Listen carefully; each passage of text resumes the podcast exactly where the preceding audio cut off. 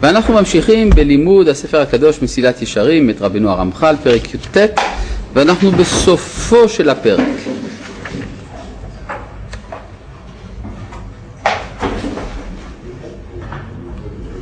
ואומנם עוד עיקר שני יש בכוונת החסידות.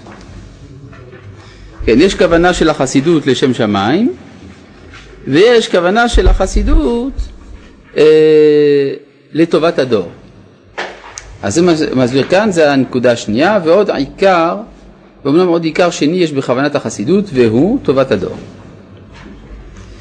שהנה, ראוי לכל חסיד שהתכוון במעשיו לטובת דורו כולו, לזכות אותם ולהגן עליהם. זאת אומרת, מדוע אני נוהג בחסידות?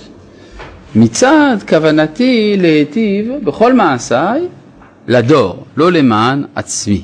והוא עניין הכתוב, אמרו צדיק כי טוב כי פרי מעלליהם יאכלו, שכל הדור אוכל מפירותיו. וכן אמרו זיכרונם לברכה, היש בה עץ, אם יש מי שמגן על דורו כעץ. על מה מדובר שמה? מדובר על ארץ כנען, שכאשר משה רבנו שולח את המרגלים, אז הוא אומר, אתם צריכים לראות, את ה... וראיתם את הארץ, מה היא? אחד הדברים שצריך לבדוק זה היש בה עץ עם עין. אז הכוונה בפי הפשט, עץ הכוונה עצים. כן, כלומר, אם זה מקום מיוער או מקום לא מיוער. אבל כיוון שזה כתוב בלשון יחיד, אז חז"ל שאלו, מה וכי עלה על דעתו של משה שלא יהיה אפילו עץ אחד? מה, ברור שבארץ גדולה כמו ארץ כנען, ברור שלפחות עץ אחד יש, אפילו במדבר יש עצים. אלא מה? הכוונה, היש בה עץ, התכוון לצדיק, שמגן על דורו כעץ, והוא התכוון למישהו ספציפי. מי הוא אותו המישהו הספציפי? יוב. יוב, שהיה גדול הצדיקים אצל אומות העולם, ומשה ידע שהוא חי בתוך האומה המושחתת ביותר שבאותו הדור, האומה הכנענית. זאת אומרת, בתוך הג'ורה של התרבות האנושית, נמצא שם גדול הצדיקים, יוב, והוא מגן על דורו. כל זמן שיוב חי, אי אפשר לכבוש את ארץ כנען. החז"ל אמרו, איך יכול להיות שהמרגלים הסתובבו בארץ ואף אחד לא עשה להם שום דבר? כולם היו עסוקים בהספדו של יוב, שבאותו זמן, תודה רבה, שבאותו זמן יוב מת. וזה מה שמשה כנראה הרגיש. צריך לבדוק אם הזכות של הכנענים תמה או לא, אם יש עדיין מי שמגן עליהם או לא. היש בה עץ, אם יש מי שמגן על דורו כעץ. אז זה נאמר אפילו אצל גויים, קל וחומר אצל יהודים, שהצדיק צריך לפעול באופן שהוא מגן על הדור. אז הסברנו בפעם הקודמת, נדמה לי בשם רבי פנחס מקוריץ, שיש סכנה אצל הצדיק. הצדיק עשוי להיות דווקא המקטרג על הדור. כלומר, כיוון שכל הדור איננו כמוהו, והוא הצליח להיות במעלה יותר עליונה, אז הוא מביא קטרוג על אחרים שאינם כמוהו. כל זמן שהצדיק לא הגיע לאותה מעלה, אין קטרוג. ברגע שמגיע הצדיק למעלה, יש קטרוג. תודה רבה. ותראה, ולכן צריך הצדיק לכוון את מעשיו באופן שהוא ירומם את הדור, שהוא יועיל לדור במקום לקטרג על הדור. ותראה, זה מה שנאמר על אליהו הנביא, כן? קנו קינאתי לשם אלוהי צבאות, כי עזבו בריתך בני ישראל.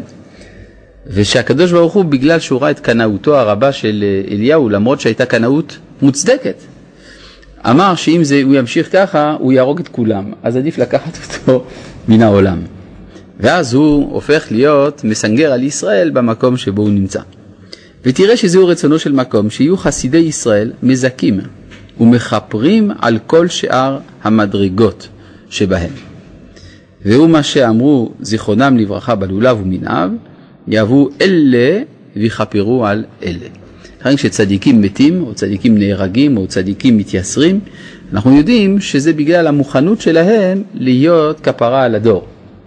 שאין הקדוש ברוך הוא חפץ באובדן הרשעים, אלא מצווה מוטלת על החסידים להשתדל לזכותם ולכפר עליהם. זה מה שאנחנו רואים גם בספר יחזקאל, מובא, אנחנו מביאים את הפסוק הזה בנעילה של יום הכיפורים, לך אמור להם חי אני נאום השם, אם אחפוץ במות רשע. כי בשובו מדרכיו וחיה.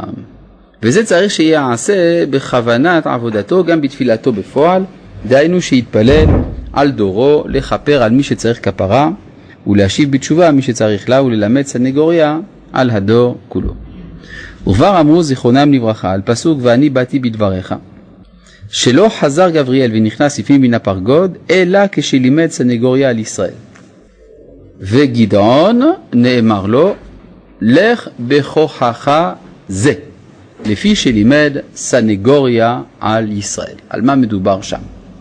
זה כדאי לראות את זה בתוך ספר שופטים. ספר שופטים. הנה, יש פה תנ"ך. מדובר במשהו די מעניין. ב... בימי גדעון, בן יואש מעפרה, האבי העזרי, היו חדירות של המדיינים בארץ. המדיינים היו שודדים. הייתה להם הממלכה, אמנם, אבל הם היו עושים פשיטות בתוך היישוב ובוזזים את הכל. עכשיו, למה זה קרה? אז הכתוב, ספר לנו למה זה קרה. כן?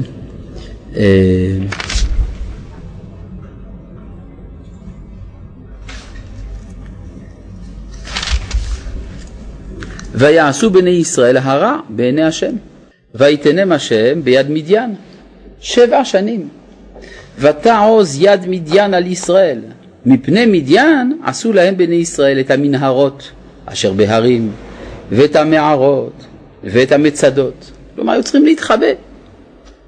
והיה יבזרע ישראל, ועלה מדיין ועמלק ובני קדם ועלו עליו, ויחנו עליהם וישחיתו את יבול הארץ עד בואך עזה. ולא ישאירו מחיה בישראל וסבע שור וחמור, כי הם ומקניהם יעלו ועוליהם, ובאו כדי הרבה לרוב, ולהם ולגמליהם אין מספר, ויבואו בארץ לשחטה. וידל ישראל מאוד מפני מדיין, ויזעקו בני ישראל אל השם. כלומר, באמת היה מצב קשה. אבל לפי ההקדמה של הכתוב, זה מגיע, לא? עשו הרע בעיני השם. ויהי כי זעקו בני ישראל אל השם על אודות מדיין, וישלח השם איש נביא אל בני ישראל, ויאמר להם. מה הוא אומר להם? מגיע לכם, נכון? כה אמר השם אלוהי ישראל, אנוכי העליתי אתכם ממצרים, והוציא אתכם מבית עבדים, והציל אתכם מיד מצרים ומיד כל לוחציהם, והגרש אותם מפניכם, ואתנה לכם את ארצם, ואומרה לכם אני השם אלוהיכם, לא תראו את אלוהי האמורי אשר אתם יושבים בארצם, ולא שמעתם בקולי. אז נו, מגיע לכם. ויבוא, אז הנביא הזה, הוא מדבר בשם השם, נכון? איזה פרק זה? זה בפרק ו' בספר שופטים. הוא מדבר בשם השם. ויבוא מלאך השם, וישב תחת האלה אשר בעפרה, אשר ליואש אבי העזרי. כלומר, מלאך השם זה מן הסתם פה הנביא, נכון? הנביא, או אולי מלאך, אבל לכל פנים מישהו בשם השם, אחרי שהוא גמר לזרוק את כל הנאום מלא התוכחה כלפי ישראל, הולך לשבת. איכן? תחת האלה, אשר בעפרה, אשר ליואש אבי העזרי, וגדעון בנו חובט חיטים בגת, להניס מפני מדיין. מה זה חובט חיטים בגת? בדרך כלל לחבוט חיטים עושים את זה בגורן, במקום פתוח. אבל הוא חושש שהמדיינים יבואו, אז הוא חובט בגת. הגת, מקום נמוך, שבדרך כלל בו דורכים את הענבים ליין, ושמה, כדי שאף אחד לא יראה, הוא חובט את החיטים שם. וירא אליו מלאך השם, ויאמר אליו, השם עמך, גיבור החיל. למה עמך? אתה היחיד, אנחנו רואים את זה מההמשך, אתה היחיד בעיר שלך, שממשיך לעבוד את השם, ולא עובד עבודה זרה. כולם בעפרה, עבדו לבעל, עבדו עבודה זרה. כולל האבא של גדעון, יואש, שהיה ראש העיר בעצם. היה בעצם המנהיג של הקבוצה, ראש עובדי עבודה זרה. אז אומר לו המלאך, סוף סוף מצאתי דתי אחד, השם עמך, גיבור החיל. ויאמר אליו גדעון, בי אדוני, ויש השם עמנו? אגב, הוא אמר עמכם, הוא אמר עמך. במקום זה, מה עושה גדעון? עושה כאילו שהוא אמר עמכם, כי הוא לא רוצה להיפרד מן הכלל. אז אומר, בי אדוני, ויש השם עמנו? ולמה מצאתנו כל זאת? מה זה למה מצאתנו? אנחנו יודעים למה מצאתנו.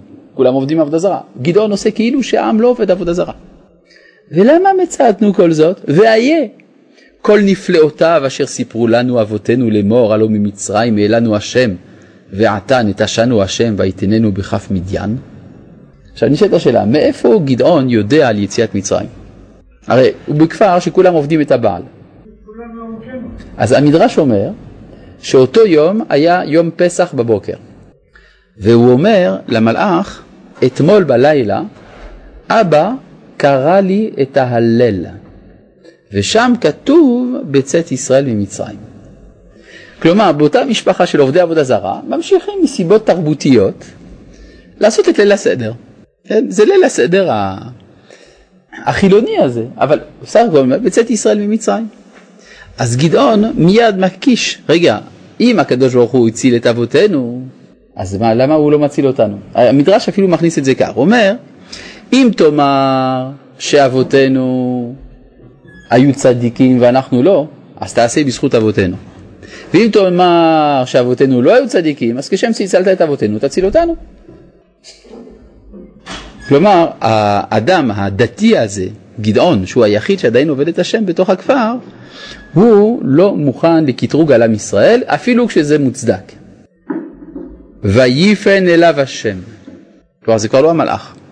אחרי האמירות האלה, המחוצפות של גדעון, ויפן אליו השם, ויומר, לך בכוחך זה, והושעת את ישראל מכף מדיין, הלא שלחתיך. זאת אומרת, זה דומה קצת למראה הסנה, כן? מכמה צדדים. מה זה כוחך זה? אמרו חז"ל, בכוח הסנגוריה שלך. אתה מוכן לפעול למען העם, להגן על העם, לסנגר על העם, ולא להגיד כל בוקר כמה שהמצב גרוע, כמה שעובדים עבודה זרה. אתה מוכן לזה. אז אתה יכול להושיע את ישראל. זו הנחיה מאוד מעניינת כאן, זו הנחיה של החסידים. אלמלא שיש אדם שלא מוכן לקבל את הקטרוג והתוכחות הדתיות של השכם והערב, אי אפשר היה להינצל ממדיין. כן. הנביא הוא תמיד בא לוחד אותם, לא לסנגר על העם, זה דברים קשים. הנביא בא לסנגר על העם, או להוכיח את העם, תלוי. נגיד לך, אני תסתכל בתנ"ך, תראה שזה מחולק בערך חצי חצי.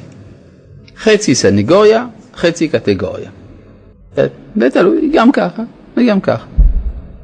למשל, בתלתא דפורענותא אנחנו קוראים הפטרות קשות, של קטגוריה, בסדר. נכון. אם אין הקדוש ברוך הוא חפץ במותן של הרשעים, מדוע דוד המלך מתפלל יטהרו חטאים מן הארץ? עיין בגמרא מה שברוריה דרשה על זה. נכון, מפנה אותו לגמרא בברכות, דברי ברוריה. למה המדרש צריך להרחיק עד ליל הסדר? כאשר כמה פסוקים לפני כן מסופר שבא נביא ואמר זאת במפורש. אני אגיד לך למה. כי כשהנביא אמר זאת במפורש אף אחד לא שמע. הלאה. אז מה שאומר כאן הרמחל, וגדעון נאמר לו לך בכוחך זה, לפי שלימד סנגוריה על ישראל. כי אין הקדוש ברוך הוא אוהב, אלא למי שאוהב את ישראל. כן, יש ביטוי כזה, וראה בטוב, וראה בטוב ירושלים. כן, כלומר כשאתה מסתכל על ירושלים צריך לראות את הטוב שבה.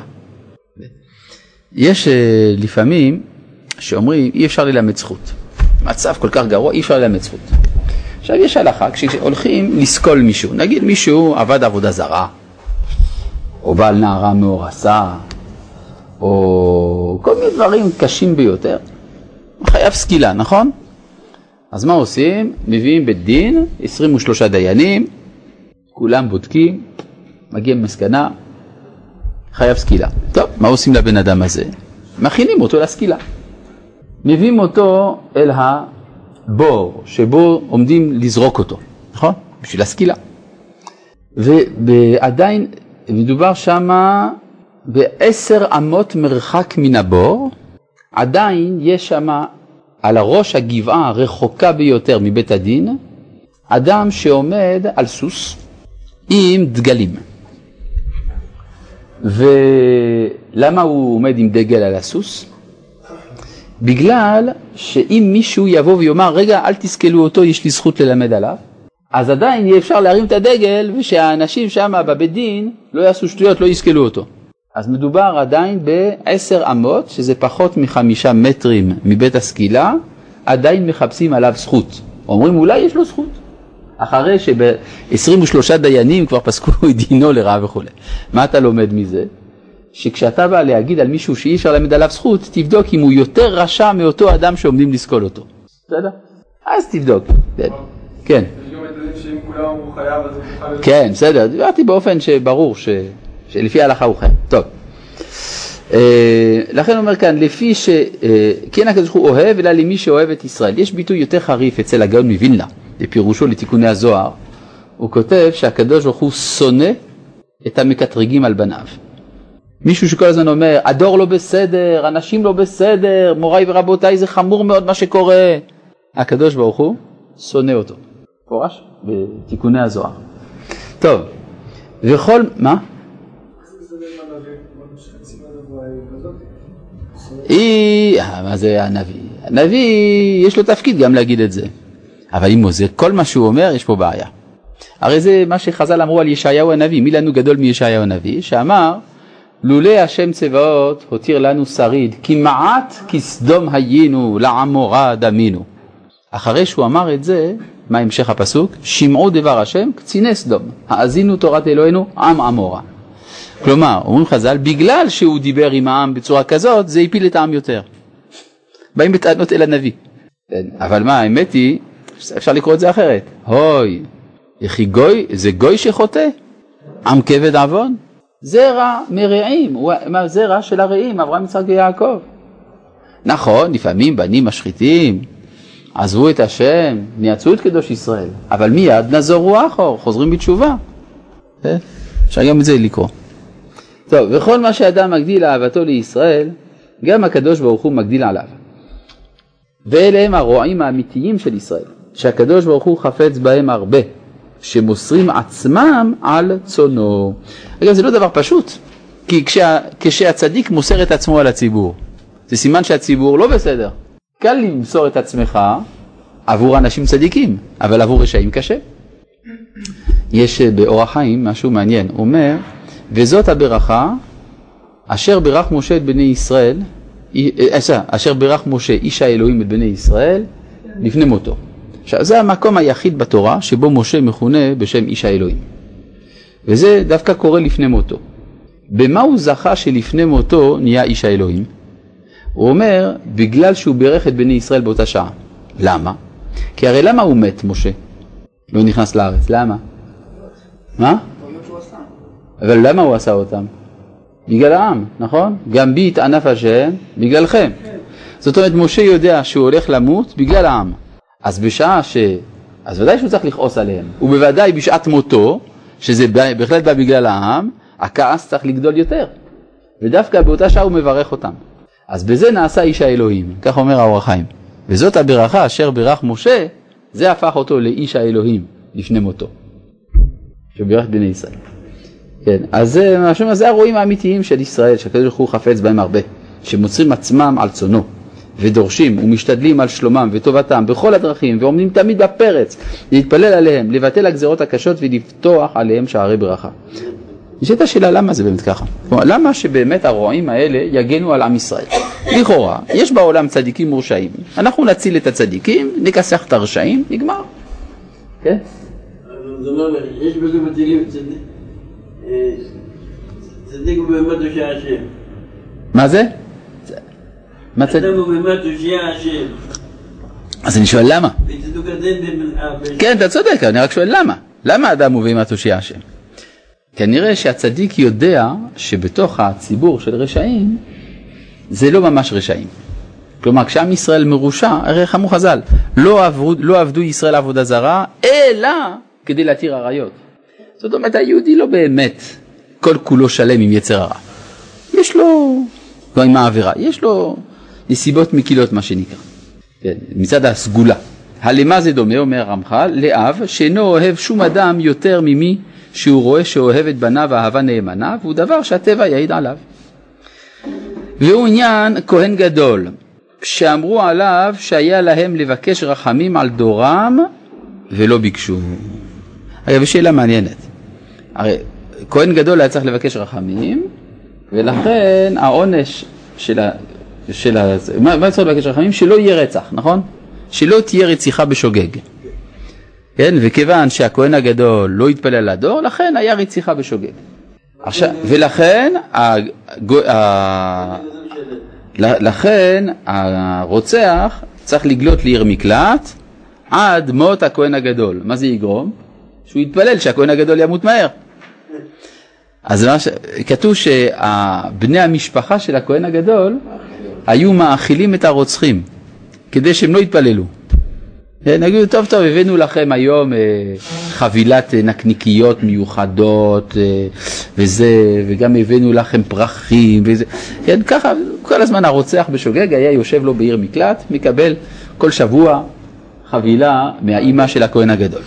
כן, רק שלא יתפלל על הבן שלה שימות. עכשיו, ההלכה הזאת היא גם אם כהן גדול מת, אחרי שהתחיל דינו של הרוצח, אבל לא נגמר, ומינו כהן גדול אחר, אז הוא יושב עד מות הכהן הגדול השני. שאלו המפרשים, מה הכהן הגדול השני השם? הוא היה צריך להתפלל על הדור, זה לא התפקיד שלו להתפלל על הדור. זה הכהן הגדול הקודם שהיה צריך להתפלל. הוא סתם כהן גדול חדש.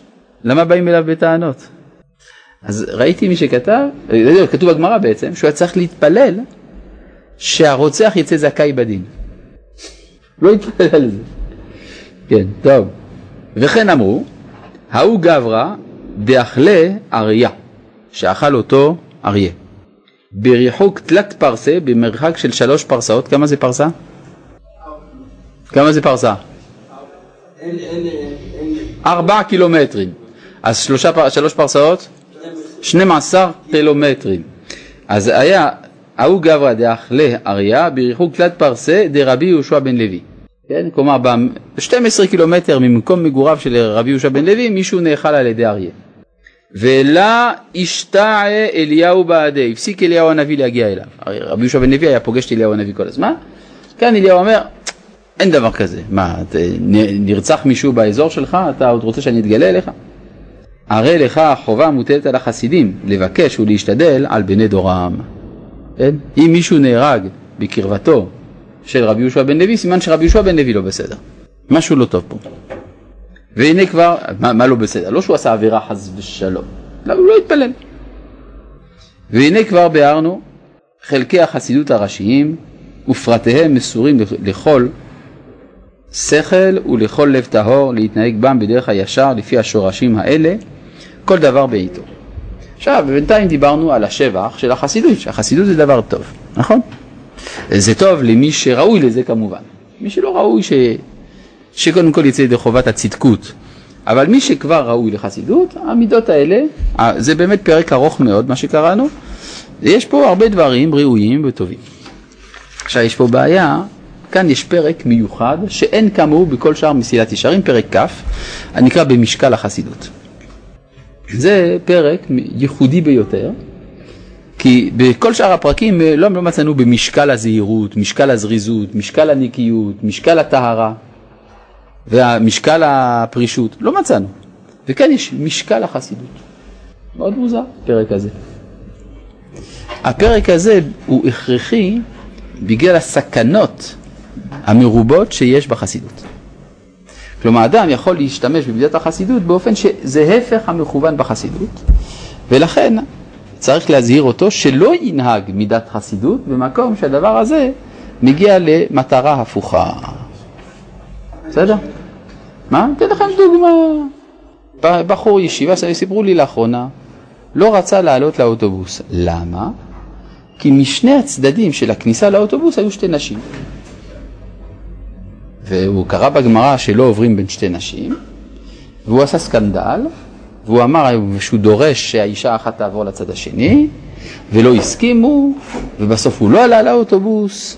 בקיצור, חילול השם שאין כמוהו. אז כל הדברים האלה, מידת חסידות, זה לא דין ממש, זה, זה בעצה טובה של חז"ל. כן? בגלל עצה טובה, עשה חילול השם, ילבין פני חברו ברבים, מה הרוויח? מה הרוויח? זה נקרא משקל החסידות. שאדם צריך להיזהר בדברים. כן? או למשל, אדם יש לו הקפדה באכילה. מסוימת, כן? הוא מקפיד על מאכל מסוים, שהוא, למשל, הוא, הוא מקפיד על חלק. כן? מקפיד על חלק. הוא מזדמן אצל מישהו, שמעו שהוא מגיע, עשו במיוחד בשבילו, קנו בשר, שיודעים שבשביל שהוא אוהב וכו' וכו'. אחרי שעשו לו את כל התררם ותרחו בשבילו הרבה, הוא אומר, חלק או לא חלק? כן? ברור. אז איפה משקל החסידות כאן? אה? נכון? בעיה. נכון? אז דברים האלה, אפשר להיקשל בהם, לכן כתב רמחל את הפרק הזה. יש פה כמה שאלות. ברור שהתשובה על דברי ברוריה במסכת ברכות אינן פשט. המילים חטאים עם דגש בטט, בפשט הכתוב, מתכוונת לאנשים חוטאים. אז הקושיה נשארת. טוב, תשובה. יש מה שדוד אומר, ויש מה שהקדוש ברוך הוא רוצה. הלו, הלו. אה, מה, מה? אה. טוב. לא, יש שאלה מתחת לזה שאתם... זהו, יפה. מה התועלת בתוכחת הנביאים? הרי הוא לא מחדש ומועיל לישראל כלום. לעומת זאת, הרב קוק זצ"ל כתב הצדיקים הטהורים אינם קובעים על הרשעה, אלא מוסיפים צדק, אינם קובעים על הכפירה, אלא מוסיפים אמונה. לא נכון. הרב קוק אומר בעצמו, באחת מהאיגרות, שזה שהוא יכול להרשות לעצמו להיות עם התפקיד של המוסיף צדק וכו', זה בגלל שיש כאלה שלקחו על עצמם את התפקיד של התוכחה. אם אף אחד לא היה עושה את זה, הוא היה עושה את זה. שלום כבוד הרב, עצם המעשה של הצדיק לטובת הכלל גורר חטא. יעקב, משה ודוד, האבות שלהם, האבות שלהם לא חטאו. אולם הבנים כן חטאו כאשר פעלו לקידום עם ישראל, תורת ישראל, ארץ ישראל בהתאם. זה לא פרדוקס? לא. זה נכון שאנשים שעושים עבודה מעשית, תמיד יש איזה משהו שדבק בהם. אבל זה בגלל אופיו של העולם, שבעולם יש קלקול. מדוע הצדיקים נעדרים ממה שקורה בחברה הישראלית? לכאורה הם מסתפקים בתפילות ועוד בסתר, האם הם חוטאים לתפקידם? כן, אני לא ראיתי שהצדיקים נעדרים ממה שקורה בחברה הישראלית. אבל זה שהם לא מצטרפים לכל שטות, זה בגלל שעם ישראל עושה שטות אז צריך להצטרף אליה? לא. כן. מישהו כתב, אם לא נצטרף למחאה נאבד דור שלם. כן, באמת. ואז אם לא, אולי תלך גם למקרה שכדורגל בשבת אחרי הצהריים. צריך להיות איפה שעם ישראל נמצא. כן. לרב מישהו כתב צריך לקחת, אחד הרבנים אמר צריך לקחת מהעשירים לתת לעניים. זה אני קראתי ברובין הוד. כן. לרב שלום, שבוע טוב. איך רבי, מי אמר שזה רע שיש עשירים? זה טוב שיש עשירים. בלי עשירים, בלי קפיטליזם חזירי, אי אפשר היה לכלכלה להתקדם. כן. לרב שלום, שבוע טוב. איך רב... אני לא חושב שהסוציאליזם הוא... הוא האמת הצרופה, ואני לא חושב שהוא נטול דמגוגיה. לא כן. או זה או זה. יעיין הכבוד... אני, אני אמרתי, הסכמתי שזה לאו דווקא או זה או זה, אבל בכל זאת. אני רק פשוט רוצה ל... לה... לעשות תשובת המשקל פה, על ה... הנטייה הפופוליסטית, הדמגוגית שיש היום לומר שצריך שוויוניות כלכלית וכו'. בשם מה? למה שהעשירים לא יהיו עשירים? תן לה, אתה רוצה להיות עשיר, גם אתה תהיה עשיר. מה יש? העשירים האלה בחשבון הציבור. הדגש הוא על החזיריות. כשהם עושים את זה בצורה כזאת, שהם אפילו לא דואגים למראית עין, שהם איכשהו דואגים גם לעם. עצם זה שיש עשירים, זה דאגה לעם. חברה שאין בה עשירים היא חברה מנוונת. ולא בכדי, הכלכלה הישראלית היא אחת הטובות בעולם, כי יש בה אצלה, יש אחוז גבוה של עשירים גדולים. לרב שלום, שבוע טוב. איך רבי יהושע בן לוי יכול להתפלל על משהו? אני יודע שזה ממש לא פופולרי, וזה עכשיו יוריד לי את הרייטינג, משהו חבל הזמן. טוב, לרב שלום, שבוע טוב. איך רבי יהושע בן לוי יכול להתפלל על משהו שלא ידע שקורה, שהרי זה קרה שלוש פרסאות ממנו, תודה רבה. כן, זה בדיוק הטענה. אתה לא מתפלל על הדור שלא יקרו דברים כאלה, ולכן זה קורה. לגבי לעבור בין שתי נשים, לא הבנתי למה זה המלצה, כי השולחן ערוך מביא כאיסור. לא נכון. השולחן ערוך לא כותב אסור לעבור בין שתי נשים. השולחן ערוך אומר לא יעבור בין שתי נשים. יש הבדל, כשהשולחן ערוך אומר אסור, אז זה אסור, כשהוא כותב לא יעבור, זה המלצה. דבר נוסף, יש כל מיני דרכים אחרות לפתור את הבעיה. אם מה שהרב אומר לגבי משקל החסידות, ואם באמת זה מפריע לו לאותו בחור, שלא יעלה לאוטובוס בלי לעשות בלגן. למשל פעם הרב שלמה זלמן אויערבך, שהיה צדיק לא קטן מהבחור הזה, היה יושב באוטובוס מקדימה, התיישבה לידו אישה לא צנועה. מה יכול היה לעשות? להגיד לה לקום? לא יפה. שהוא יקום יעבור למקום אחר? היא תרגיש. מה עשה? ירד מהאוטובוס, כאילו שזה התחנה שלו, ועלה לאוטובוס הבא. אם באמת הנוהג בחסידות, אז תעשה ככה.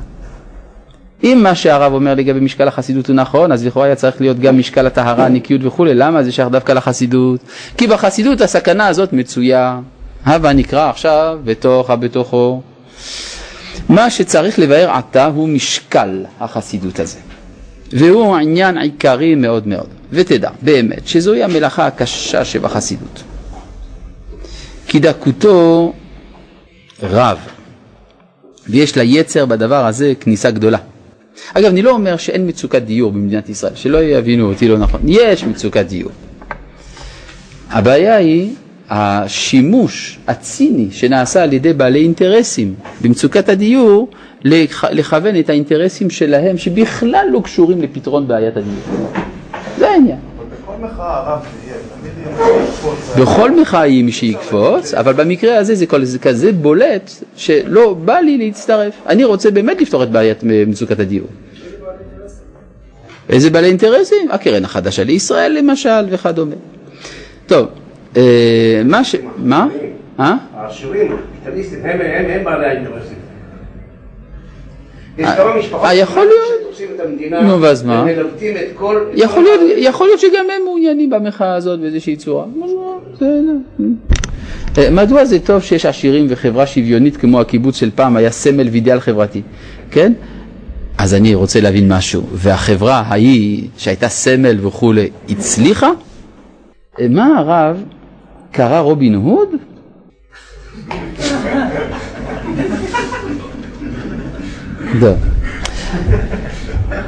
ו... ואם אדם, מה זה רובין הוד? ואם אדם ספרדי קיבל על עצמו לאכול רק חלק, למה שיוותר על כך? רק כי תערכו בשבילו, ויתור על עקרונות ולפעמים חילול השם, לא כבוד הרב? יש הלכה מפורשת שבשעת הדחק אתה סומך על, שעד, על דעת מיעוט, נכון? אז הרמה, נגיד שהוא דעה שנדחה, נדחתה להלכה. הרמה הרי מתיר לא יכול לא חלק. ונגיד שאתה מאלה שרבותיך פסקו לך שאתה חייב לאכול חלק. ועכשיו יש בעיה של אלבנת פנים שזה איסור דאורייתא, ומחלוקת הפוסקים האם צריך לאכול חלק או לא. וזה נקרא שאתה דחק. בשעת הדחק פה סומכים על דעת מיעוט שנדחתה. דבר נוסף, אתה יכול להגיד שאתה חולה. ושאתה לא מסוגל לאכול בשר היום, ושהרופא אסר עליך, תשקר, זה כן, זה בסדר, מותר. תשקר, תגיד, אני לא, לא, לא בריא לי בשר. תישאר רעב, בסדר, בשביל חסידות צריך קצת משהו. חלק, זה מחלוקת בדיני השחיטה, לגבי בדיקת הריאה. בסדר, כן. זה נכון גם לגבי עיסוק של, לא יודע, אם אתה מגיע לקרוב במשפחה חילונים, ואתה ידעתך, לא יודע, אנשים רוצים להפוך חסידות. אז זה בדיוק אותו הדבר. אתה מגיע לקרובי משפחה חילוניים, והם אינם בקיאים בהלכות. והם חושבים שהם עושים לך כבוד גדול מאוד, שהם דאגו במיוחד בשבילך וכו' וכו', ואתה יודע שזה לא בסדר. נכון? אתה יודע, מדובר שאתה יודע. אתה צריך למצוא דרכים, תהיה חכם. אז ככל שתהיה יותר תנית חכם, תדע יותר איפה להקל. בסדר? ותדע יותר איפה לא להקל. אה, אתה מדבר על חיבוקים? כן. על חיבוקים. בוא נספר לך סיפור. אתה רוצה לשמוע סיפור? רוצה לשמוע סיפור או לא? כן, בסדר, לא צריך לשלב ידיים. מעשה באחד מגדולי הפוסקים בצפון אפריקה, אחר כך היה בצרפת, הרב רחמים נאורי, זיכרונו לברכה. מה? הציעו לו להיות רב ראשי לישראל, אחרי הרב עוזיאל, הוא סירב. אתה הכרת אותו? לא, אני הכרתי אותו. הרב רחמים נאורי, שהיה אדם שמקפיד בקלה כבחה חמורה, אחד מחשובי הפוסקים ממש. ופעם אחת הוא הלך ברחוב, אישה אחת צעקה אליו ואמרה לו, "או, רבי רחמים, איזה יופי שאני פוגשת אותך. חיתנת אותי, עשית לי את החופה לפני ארבעים שנה. בוא אני אחבק אותך." עד כאן דברי קודשה. אגב, זה סתם מעניין, עוד לפני שאני ממשיך את הסיפור, ש... מסביב לרב הזה היה שדר כזה שאפשר לאישה לחשוב שיש מקום לזה. כן? כלומר, בחברה אחרת בכלל לא היה עולה לדעת שהיא תוכל לחבק את הרב. כן? מה עשה הרב? אמרו לי לספר את זה רק לאנשים תיאורים. אז, אז מי שלא תאור שלא יספר את זה לאחרים. לא, הוא עמד כמו פסל והיא חיבקה אותו ונשקה אותו. וזהו, והמשיך את דרכו. הוא לא עשה שום דבר לטובתה, והוא, והיא עשתה. בנת? זה חוכמה של אותו חכם. כן, בבקשה. סתירה בקשה, אבל אני חושב שהיום מישהו שעושה ככה זה מורגש, הצד השני שלו, שהוא לא מחזירים בחיבוק. היה מספיק חכם. טוב, בכלל, אתה מכיר, כולם, כולכם מכירים את הסיפור עם הרב מרדכי אליהו והגברת טאצ'ר. זה סיפור שהתפרסם, מודפס, הרבה. כן, מה? בשדה התעופה, כן, כשראש ממשלת בריטניה, מרגרת טאצ'ר, הגיעה למדינת ישראל, זה היה פעם ראשונה מאז הקמת המדינה שהיה ראש ממשלה בריטי בכלל שהגיע לארץ. זה בכלל היה, מאז שנלחמנו בבריטים וזה, זה היה משהו היסטורי. כמובן, היא יורדת מהמטוס, כל נכבדי המדינה, כולל הרב הראשי לישראל, הרב מרדכי אליהו, נמצאים שם. והיא לוחצת את היד לכל אחד. אומרים לרב, כבוד הרב, צריך לדעת, עוד מעט היא מגיעה, לוחצת את היד, הוא אמר, יהיה בסדר. אמרו, כבוד הרב, יהיה פה תקרית דיפלומטית. יהיה בסדר. טוב, הולכים ומתקרבים, מגיע לרב מרדכי אליהו, והוא שואל אותה, האם זה בעלך? אז היא אומרת כן. אז הוא לוחץ את היד לבעל, והוא לוחץ לו פעם שנייה, אומר, וזה בשבילך.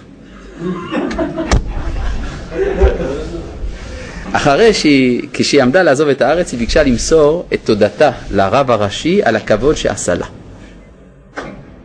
אתה יודע? זה סעודת חכם. זה מה שקרא משקל החסידות, זה מה שכתוב. בסדר? טוב, מה שצריך לבאר אתה, עכשיו תגידו, אבל לא תמיד יודעים איך למצוא את כל הפרטים ופה, אז תהיה תמיד חכם. ככל שאתה יותר חכם בתורה, אתה יודע יותר את משקל החסידות. אגב, אם כבר אני ספרתי לכם על הרב נאורי, רוצים לשמוע עוד סיפור? רוצים? עוד סיפור.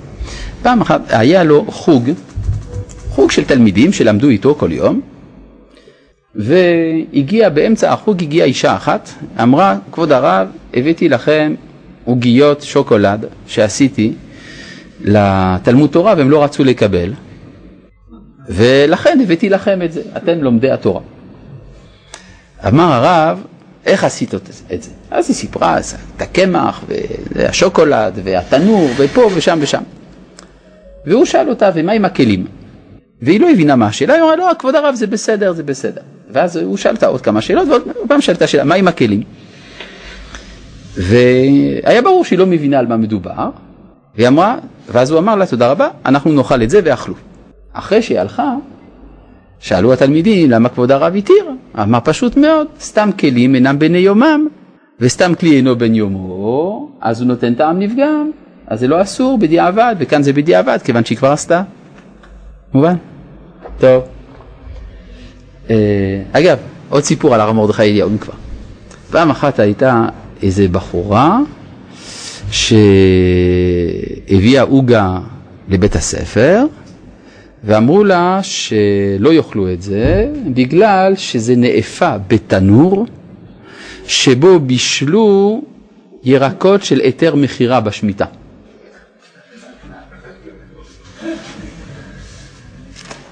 אז היא הלכה לרב אליהו, בוכה, והרב אליהו אמר, שאל אותה, האם יש לך אומץ? היא אמרה, כן. טוב, אז תלכי לרבנית שלך, ותבקשי ממנה להתארח בשבת, אצלה. כך עשתה. וכאשר נתנו לה לאכול, לפי ההוראה של הרב אליהו, היא אמרה, אני, אסור לי לאכול כאן. לא יכולה לאכול, אסור לאכול כאן. אז מה קרה? הרב אליהו אמר שאסור לאכול אצלכם. רב ורבנית וזה. היא אמרה, כי אתם עושים תה. ויש דעה שאומרת שאין שום אפשרות לעשות תה בשבת. אז הבינו את הטעות, ביקשו מנה סליחה. גם משה התחיל ממאבק למען החלש. וגם הרצל התחיל מערבות הדדית. ולא קיבלו אותו בהתחלה. האם אנחנו המאמינים עלולים שוב לפספס? האם במחאה הנוכחית לא ניתן לזהות דרישה של העם לערכים חדשים? תודה, כבוד הרב. אמת. יש בציבור משבר זהות עמוק מאוד.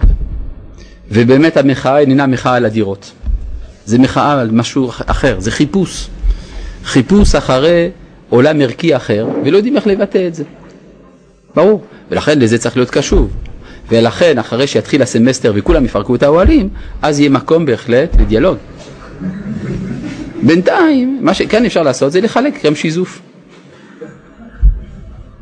האם מכאן מותר ללתת יד לאישה המושיטה יד בשמחות מחוסר ברירה? מה זה ללתת? האם מכאן מותר ללתת יד לאישה המושיטה? מה זה? מה? ללתת? מה? לא, ללתת? אין מילה כזאת. יש, לטיטה זה לשים חיטה במים. אז התכוון שללתת את היד של האישה? מה היא עשתה מסכנה? אולי ללפת, לא ללתת. ללפת, לזה הוא התכוון. יכול להיות שלזה הוא מתכוון, אבל אישה שמושתה יד, למה ללפת לה את היד? מה היא עשתה? גם זה לא כך מובן. יש לי מישהו השערה אולי למה הוא התכוון? אולי אתה לא שני למדים. אה, הוא הקליט פעמיים את הלמד. וואי, זה תירוץ. טוב, האם מכאן מותר לתת? אה, בסדר, עכשיו הבנתי את השאלה. לתת יד לאישה, מושיטה יד בשמחות מחוסר ברירה. יש מצבים שכן, מצבים שלא. זה כדאי לשאול את הרב שלך אישית את הנקודה הזאת. אני אספר לכם סיפור. אתם שומעים סיפור? פעם אחת הייתה אישה אחת שבאה לרב ציודה. והיה ברור לרב ציודה שהיא מתכוונת להושיט לו את היד. מה עשה הרב? עוד לפני שהיא הספיקה להושיט את היד, הוא הושיט לה את היד. ומיד החזיר, ואז היא לא ידעה אם היא הושיטה או לא הושיטה, בינתיים התיישבו והתחילו לדבר. הבבא סאלי היה נותן גם, אני יודע ששמעתי ככה. יכול להיות, יכול להיות, כן, ויכול. נכון, יש, אמרתי, יש מה לדבר. הלכתית, הדברים האלה מורכבים יותר ממה שחושבים. היום יש סיסמאות. רבנו הצדיק, האם על פי הסיפורים ננהג בהלכה? היכן יהיה הגבול בין השולחן ערוך לבין סיפורי חכמים? האם היום נתנהג כמו הרב רחמים זצ"ל ולא נימנע מחיבוק עם בנות מבלי להגיב? לכן אני אמרתי שהדברים האלה, אגב, נידונו בפוסקים, זה לא שיש השולחן ערוך וה, וה, והסיפורים, זה לא נכון. הסיפורים האלה הם ביטוי רק, רציתי להראות להלכה למעשה, שאותם רבנים ידעו את ההלכה טוב טוב. ולא סתם למדו איזה סיסמה, כתוב איזה סעיף בשולחן ערוך, כבר יודעים שיודעים, חושבים שיודעים את ההלכה. זה טעות חמורה, שאנשים חושבים, קראו פסוק, משפט אחד בשולחן ערוך, כבר כל העולם כולו רשעים והם הצדיקים והם יודעים מה צריך לעשות. זה נקודה אחת. דבר נוסף, לכן אני אמרתי כמה פעמים, עוד לפני ששאלת את השאלה, שבהלכות האלה יש דברים שלא כותבים. ולכן צריך אדם לקבל הדרכה מרבו. זהו, הלאה. הרב, יש? כן. במסכת סוכה יש... על מי שהיה מוקד עם הכרה, כן, כן, והיה זה, והוא אומר, כן, אני מכיר את המקור. יעיין הכבודו בריטבל, זה מובא בדגול מרבבה ביוון העזר. בסדר? הנה, ככה אנשים יכולים, אנשים מחפשים, נכון, אז אני אומר, כיוון שאנשים אוהבים דברים מודפסים, אז אני מציע להם להסתכל בדגול מרבבה, ביוון העזר, שמה בהלכה שהתרחקון מהראיות בשם הריטבה. אחרי שיקראו את הריטב"א המובא בדגול מרבבה באבן העזר, אז מוכן להמשיך לדבר. הלאה. זה על סמך על מה שהבאת שם, כן. מי שקורא את ההלכות של הרמב"ם, הוא צריך עיון כמו הגמרא. נכון. מה שצריך לברר אתה הוא משקל החסידות הזה, והוא עניין עיקרי מאוד מאוד. ותדע באמת שזוהי המלאכה הקשה שבחסידות. כי דקותו רב. ויש לה יצר בדבר הזה כניסה גדולה. על כן נמצאת סכנתו עצומה, כי הרבה דברים טובים יוכל היצר לרחק. כאילו הם רעים, באמת הם לא, והרבה חטאים לקרב, כאילו הם מצוות גדולות. ובאמת שלא יוכל איש להצליח במשקל הזה, אלא בשלושה דברים. צריך שלושה דברים כדי לנצח פה. אחד, שיהיה ליבו ישר שבלבבות, שלא תהיה פנייתו אלא לעשות הנחת רוח לפניו יתברך, ולא זולת זה כלל, כלומר לא מה יגידו עליך ומה יכתבו עליך בעיתון, צריך לעשות מה, מה שאמת. שתיים, ושיהיה מעיין על מעשיו, עיון גדול, וישתדל לתקנם על פי התכלית הזה, תבדוק את עצמך. ואחר כל זאת, יהיה משליך יהבו על השם, צריך להתפלל, שאז יאמר בו אשרי אדם עוז לו בך, לא ימנע טוב להולכים בתמים. אמנם, אם אחד מן התנאים האלה, כלומר משלושת התנאים האלה, יחסר לו, לא יגיע אל השלמות וקרוב הוא להיכשל וליפול. דהיינו, או אם הכוונה לא תהיה מובחרת וזכה, או אם יתרשל מן העיון במה שיוכל לעיין במעשיו, או אם אחר כל זה לא יתלה ביטחונו בקונו, קשה לו שלא ייפול. אך אם שלושתם ישמור כראוי, תמימות המחשבה, עיון וביטחון, אז ילך בטח באמת ולא יאונה לו כל רע. הוא הדבר שאמרה חנה בנבואתה, רגלי חסידיו ישמור. ודוד כמו כן אמר, ולא, ולא יעזוב את חסידיו, לעולם נשמרו. אז יש לנו פה, אם כן, כמה כללים חשובים בהבנת החסידות, ובזה נעסוק בפעם הבאה בחודש אלול. כל טוב.